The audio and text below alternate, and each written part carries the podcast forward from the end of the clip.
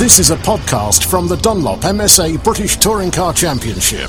For more information, visit www.btcc.net.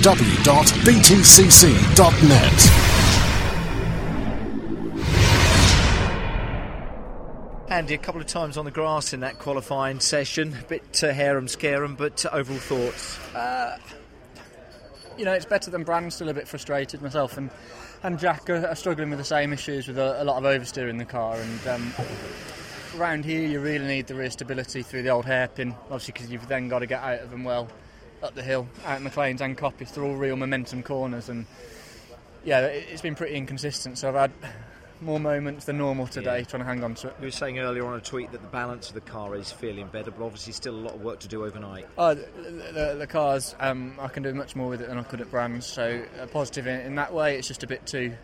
Bit too loose, and I, and I normally like it oversteery. I was so. going to say, for, for Andrew Jordan, you just want it to be right, don't you? It really frustrates yeah. you when it's not.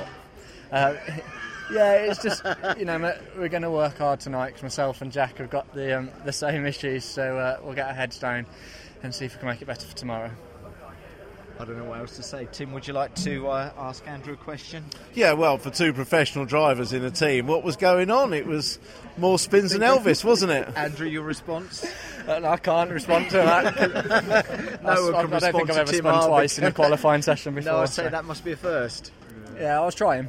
Okay, you were trying. Andrew, we wish you all the, all the best tomorrow. Thanks. Thank you.